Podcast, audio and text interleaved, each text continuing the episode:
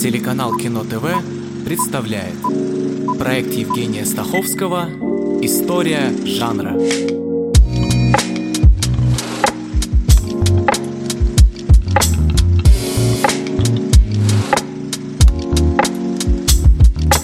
Прошлой серии, посвященной военному кино вообще, мы выяснили, что Первая мировая война заставила людей взяться за ум и стал укрепляться жанр антивоенного кино.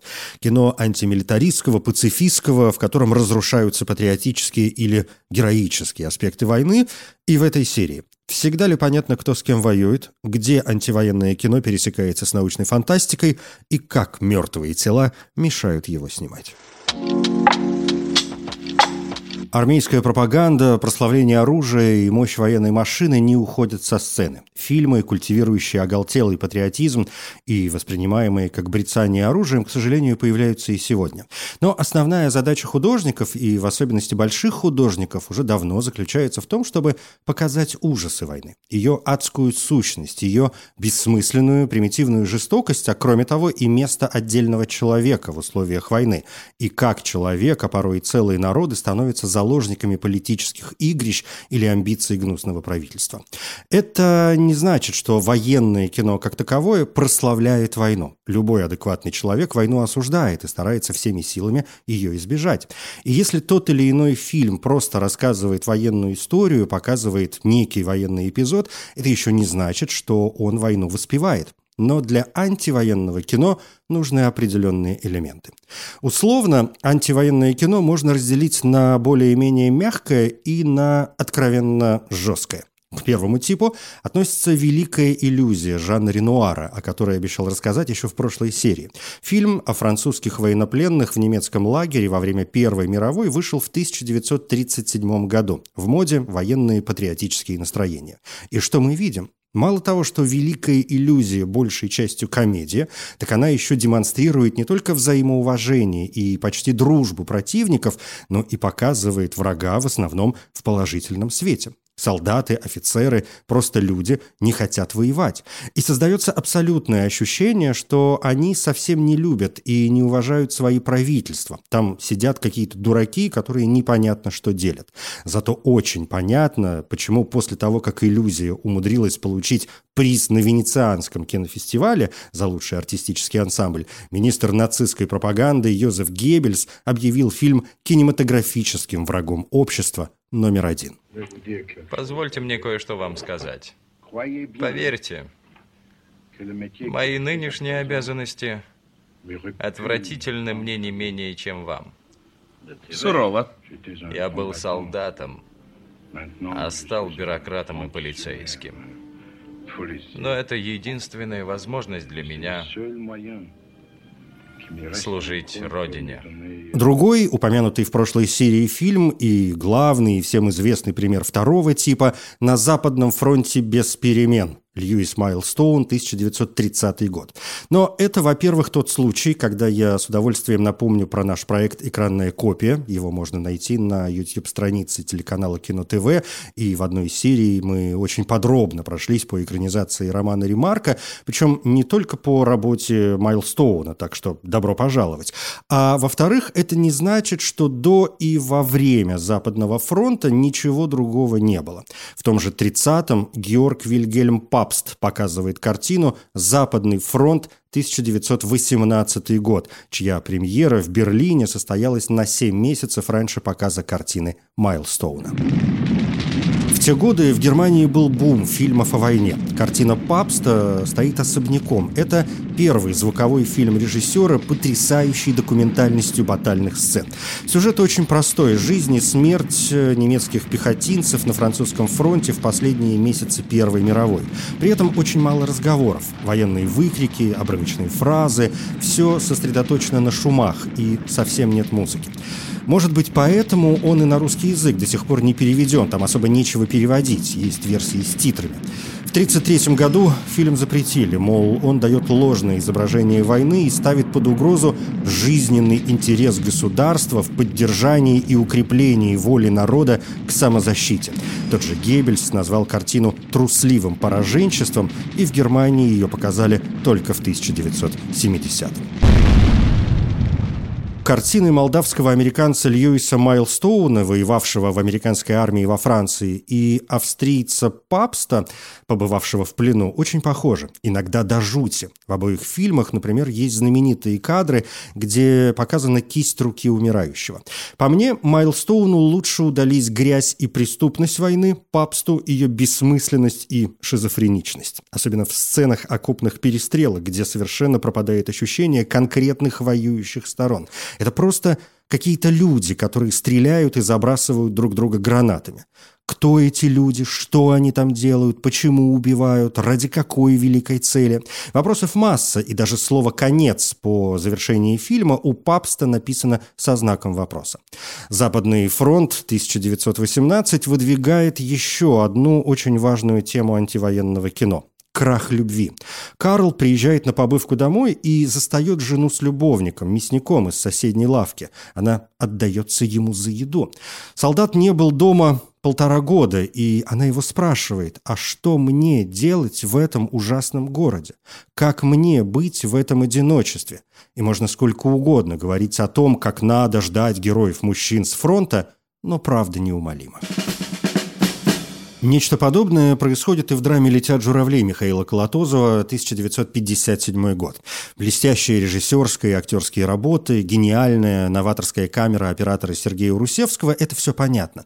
Но в сцене, когда герой Василия Меркурьева, врач, произносит в госпитале одновременно пафосную и трагическую речь, мы же понимаем, что он любым способом должен успокоить бьющегося в истерике раненого бойца, которого не дождалась невеста. Врач – взрослый человек, он помнит и Первую мировую, и гражданскую, и прекрасно знает, как все это бывает. Ты еще пока боец Красной Армии! Дезертировать хочешь? Боишься, что вылечим твои руки опять в армию? Ну что вы, товарищ начальник, зря вы о нем договорите. Письмо он получил. Знаю. Это у него только одно оправдание. Подумаешь, невеста сбежала. Радоваться должен. Копейка ей цена из-за такого красавца, настоящего героя на какую-то тыловую крысу променяла. Вот правильно. Это она свое счастье потеряла, а не он. Так ей надо. Недостойно. Точно. Мелкая у нее душонка. Пацифизм журавлей мощно проявляется в том, что даже зная, о какой войне идет речь, кто с кем воюет и чем все закончится, мы не видим на экране ни одного врага. Точнее, одного видим, и этот враг – сама война. Как тут не сделать шаг назад и не вспомнить фильм, появившийся еще в мае 1914 года, за три месяца до начала Первой мировой? Бельгийская 50-минутная картина «Будь проклята война» Альфреда Машена рассказывает о двух мужчинах, проходящих обучение в одной авиационной школе, а потом оказывающихся по разные стороны баррикад. Причем страны не названы. Есть любовная линия, но в фильме рушится все – и любовь, и дружба, и жизнь. «Будь проклята война» – масштабная, дорогая картина, сделанная при поддержке бельгийской армии, которая предоставила два пехотных батальона, оружие, самолеты и военных консультантов. Работа интересна не только авиационными экспериментами и пацифистским настроем, картина показывает, как война разделяет и губит близких людей, но и тем, что это полуцветной фильм. Он, естественно, снят на черно-белую пленку и затем кадр за кадром раскрашен вручную. Кроме того, это фильм предвосхищение, по-научному антиципация. Тоже, в общем, отдельный поджанр, в котором мир показывают таким, каким он может быть, с акцентом, что авторы опираются на события своего времени, из которых выстраивают возможные последующие события. Искусственный интеллект Спилберга или Терминатор Кэмерона – это как раз антиципация. I'll be back. В 1916-м появляется цивилизация американца Томаса Инса. Он известен как отец вестерна, но тут не остался в стороне от идущей войны и снял аллегорическую драму с длиннющим прологом о командире подводной лодки, который отказывается стрелять по гражданскому лайнеру, где помимо обычных пассажиров вроде как перевозят вражеские боеприпасы. Команда протестует, и уже раненый командир отправляет свою лодку на дно, и там встречает Иисуса. Дальше еще много чего происходит, не менее интригующего и эффектного, но не буду спойлерить, это надо видеть. В свое время по кассовым сборам цивилизация обошла даже нетерпимость Гриффита. Но главное, что цивилизация, подававшаяся как история величайшей любви и любви к человечеству, была фильмом в поддержку предвыборной кампании президента США Томаса Вудро Вильсона, пытавшегося заключить мир между воюющими. И Вильсона действительно переизбрали на второй срок. Правда, как только США вступили в войну в апреле 1917 года, фильм из проката изъяли. Один из современных критиков написал, что под заголовком для цивилизации может быть фраза «если бы Христос посетил Верден». Это напоминание о Верденской мясорубке, самом продолжительном с февраля по декабрь 16 года и одном из самых кровавых сражений Первой мировой. В 1928-м Леон Пуарье представил документальную драму «Верден. Видение истории», снятую прямо на месте боевых действий. Это реконструкция битвы с использованием фрагментов фрагментов кинохроники. Большинство людей в фильме – реальные французские и немецкие ветераны, в том числе маршал Филипп Петен, который играет самого себя. Настоящих солдат использовал и Абель Ганс в картине «Я обвиняю» 1919 год. Эпизод «Возвращение мертвых» был снят на юге Франции, когда две тысячи солдат пришли с фронта прямо из Вердена на отдых. Они должны были снова отправиться на бойню через восемь дней. Ганс вспоминал, они притворялись мертвыми, зная, что, по всей вероятности, и сами скоро умрут. Через несколько недель после их возвращения 80% были убиты. Когда режиссера спросили, считает ли он «Я обвиняю» пацифистским фильмом, он ответил, что война бессмысленна. Через 10-20 лет становится понятно, что миллионы людей погибли ни за что. И мы находим друзей среди бывших врагов и врагов среди бывших друзей. В 1938-м, предвосхищая Вторую мировую, Ганс выпустил звуковую версию фильма. Среди прочих антивоенных фильмов того времени я бы отметил э, «Четыре всадника апокалипсиса» американца Рекса Инграма, 21 год, по роману Висенте Бласко и Баньеса. Есть еще версия Винсента Минелли 62 года, но сравнивать не приходится. Это история семьи аргентинского землевладельца, чья одна дочь замужем за немцем, другая за французом. А есть еще внук, роль сделавшая звездой Рудольфа Валентина. После смерти главы семьи семейства. Одни уезжают в Германию, другие во Францию, и все это незадолго до начала войны. Финал понятен. Основной посыл – да, мир наступил, но четыре всадника апокалипсиса будут опустошать человечество, сея в мире хаос, пока не умрет ненависть, и в сердце человечества не воцарится любовь. Плюс «Большой парад» «Кинг Видер», 25 год. Первый американский фильм, который не прославляет героическую смерть, а осуждает ее. Война показана глазами простых, обычных людей, без яркой военной формы и красивых наград. Фильм, серьезно повлиявший на последующие антивоенные постановки, включая все те же западные фронты Майлстоуна и Папста.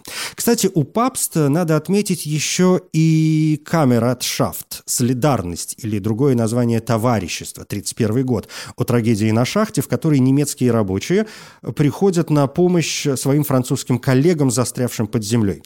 Фильм, чья идея объединения, а не выстраивания нелепых границ, начинается с того, что двое детей, один француз, другой немец, играют в шарики на границе между странами. Когда игра окончена, каждый заявляет о своей победе и обвиняет другого, что тот пытается забрать его шарики. Ну и деревянные кресты – Раймон Бернар, 1932 год. О том, как патриот-идеалист в окопах тут же теряет все свои иллюзии, и о том, что военный наградной крест может получить далеко не каждый, а могильный деревянный уготован почти всем. Это еще один фильм, который снимали на месте реальных боев, но работу несколько раз останавливали из-за того, что то и дело находили мертвые тела и не разорвавшиеся снаряды.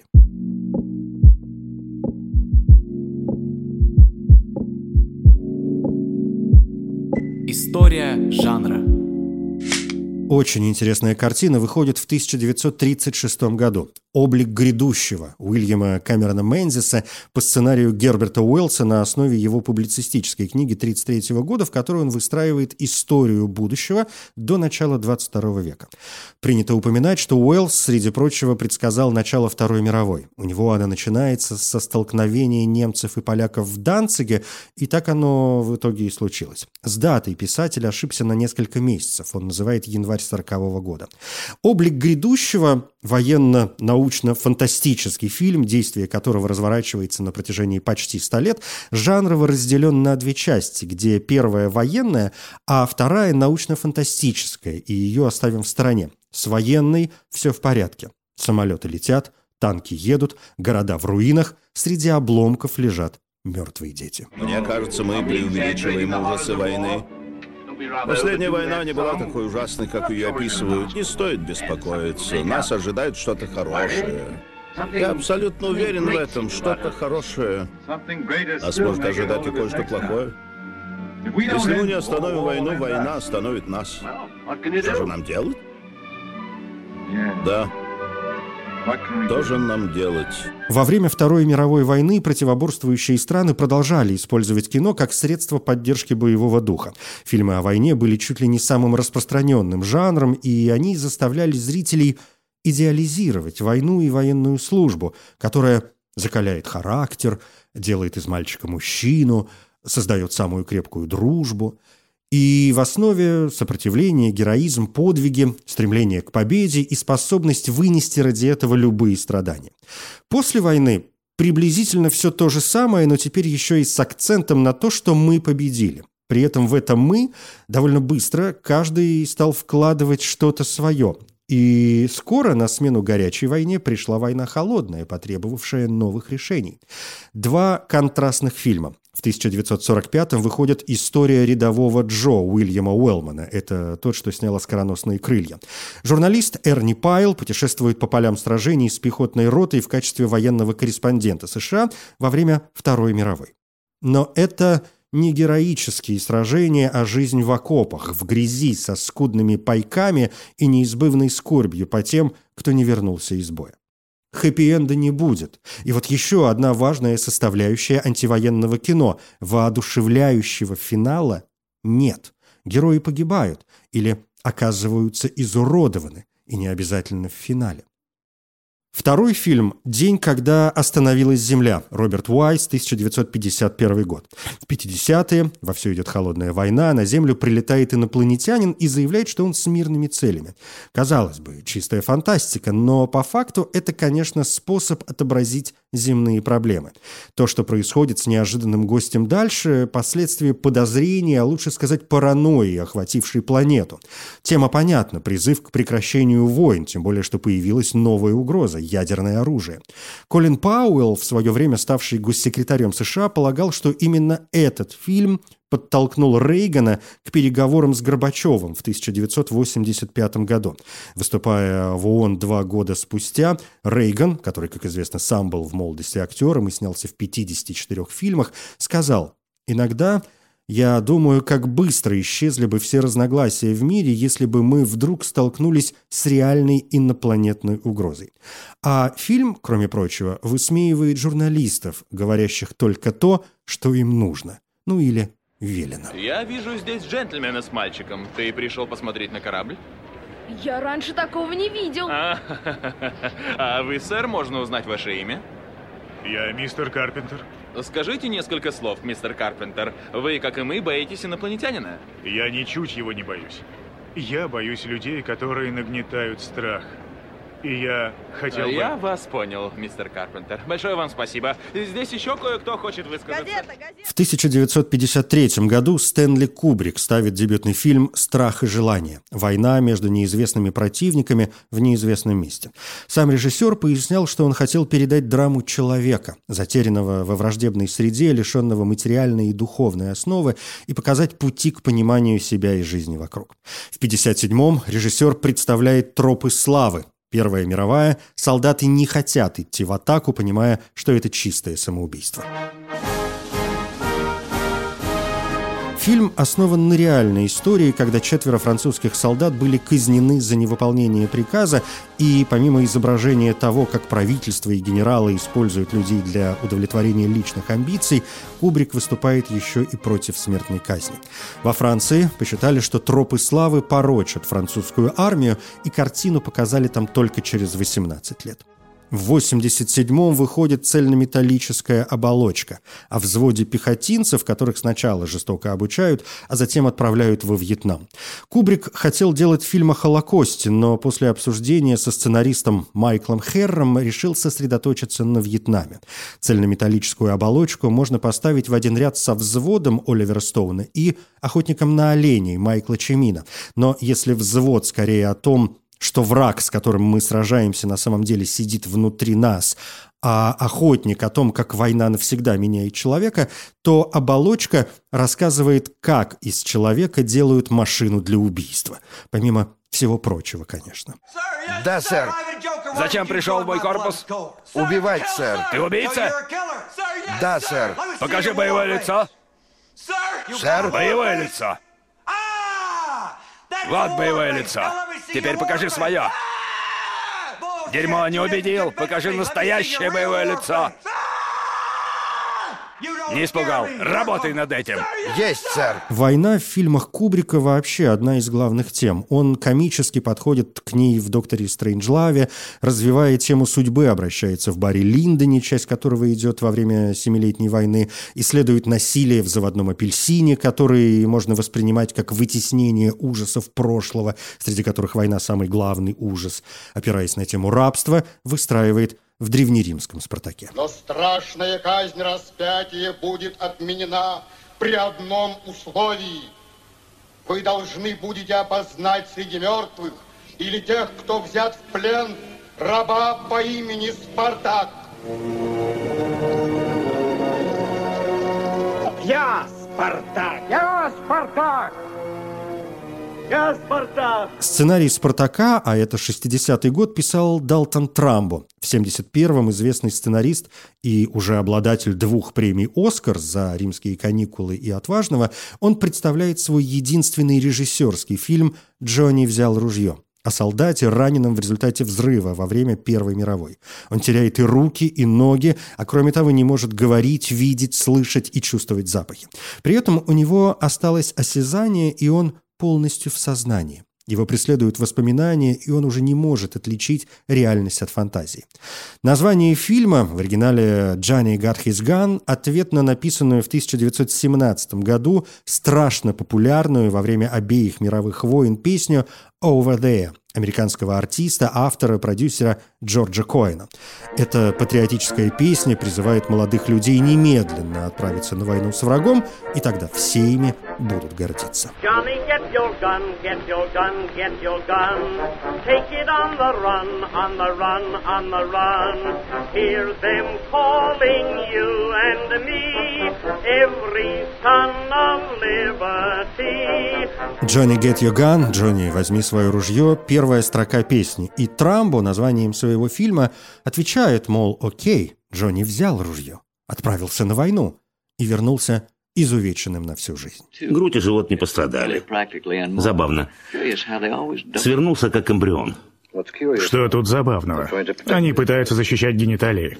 Этот, к сожалению, преуспел. Есть еще два сюжета антивоенного кино, о которых надо хоть полслова. Первый – геноцид. Руанда, Камбоджа, еврейский вопрос, армяне. В Арарате Атома и Гаяна 2002 года несколько линий, но если коротко, то это фильм о том, как режиссер, его играет Шарль Азнавур, снимает фильм о геноциде и о том, как трудно снять фильм о геноциде и можно ли приукрашать историю ради донесения главной мысли. Всю свою жизнь я обещал тебе рассказать нашу историю, как мы страдали. А теперь мы снимаем этот фильм. О чем твоя история? Больше миллиона людей погибли. Я скажу, что это неправда. Второй сюжет связан с механизмами, машинами, транспортом. Подводная лодка немца Вольфганга Петерсона, 81 год. Мало того, что кино о подводных лодках и так отдельный поджанр, так Петерсон вдруг показывает обычных и даже хороших людей, которые просто хотят домой. Проблема в том, что в очень многих военных фильмах солдат обезличен, он не индивидуален. Это просто кто-то, совершающий, допустим, подвиг. Антивоенное кино начинает работать с травмами индивидуальными, личными. И «Подводная лодка» – один из фильмов, где солдат показан живым человеком, со своими чувствами, сомнениями, моралью, страхами.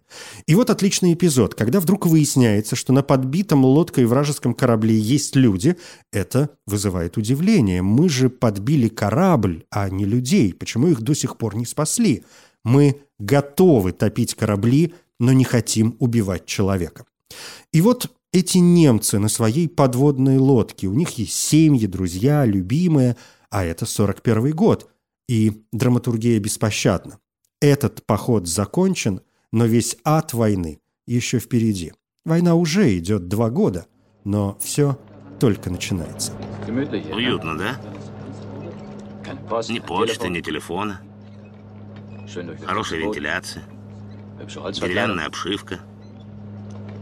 Еда с доставкой. Нам повезло.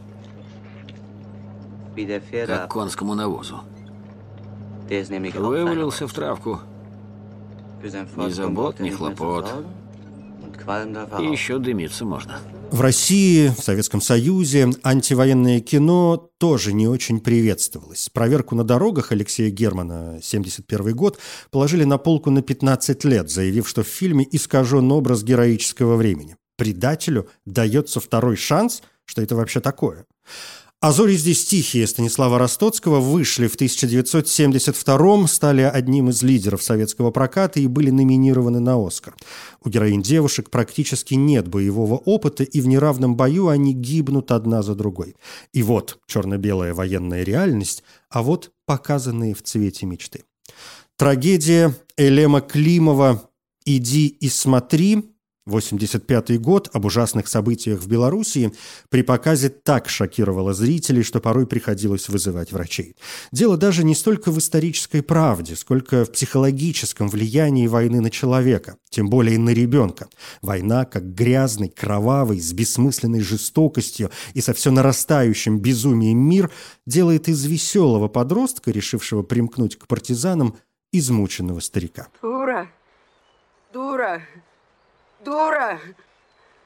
Я, я, у меня 60 патронов, граната, винтовка самозарадная. Я воевать сюда пришел, а вы меня за придурка держите! Иди и смотри, как и Иваново детство Тарковского затрагивает еще одну важную тему – дети на войне. Она решается по-разному, и есть анимационная могила светлячков Исао Такахаты, 88 год, где 14-летний мальчик должен после гибели родителей заботиться о младшей сестре, а есть концлагерная трагикомедия «Жизнь прекрасна» Роберто Бенинье, где отец, чтобы оградить сына от кошмара, убеждает его, что все это игра, в которой победившему достанется настоящий танк. Да, и не просите у нас леденцов. Вы их не получите, мы их все съели. Я вчера съел 20 штук.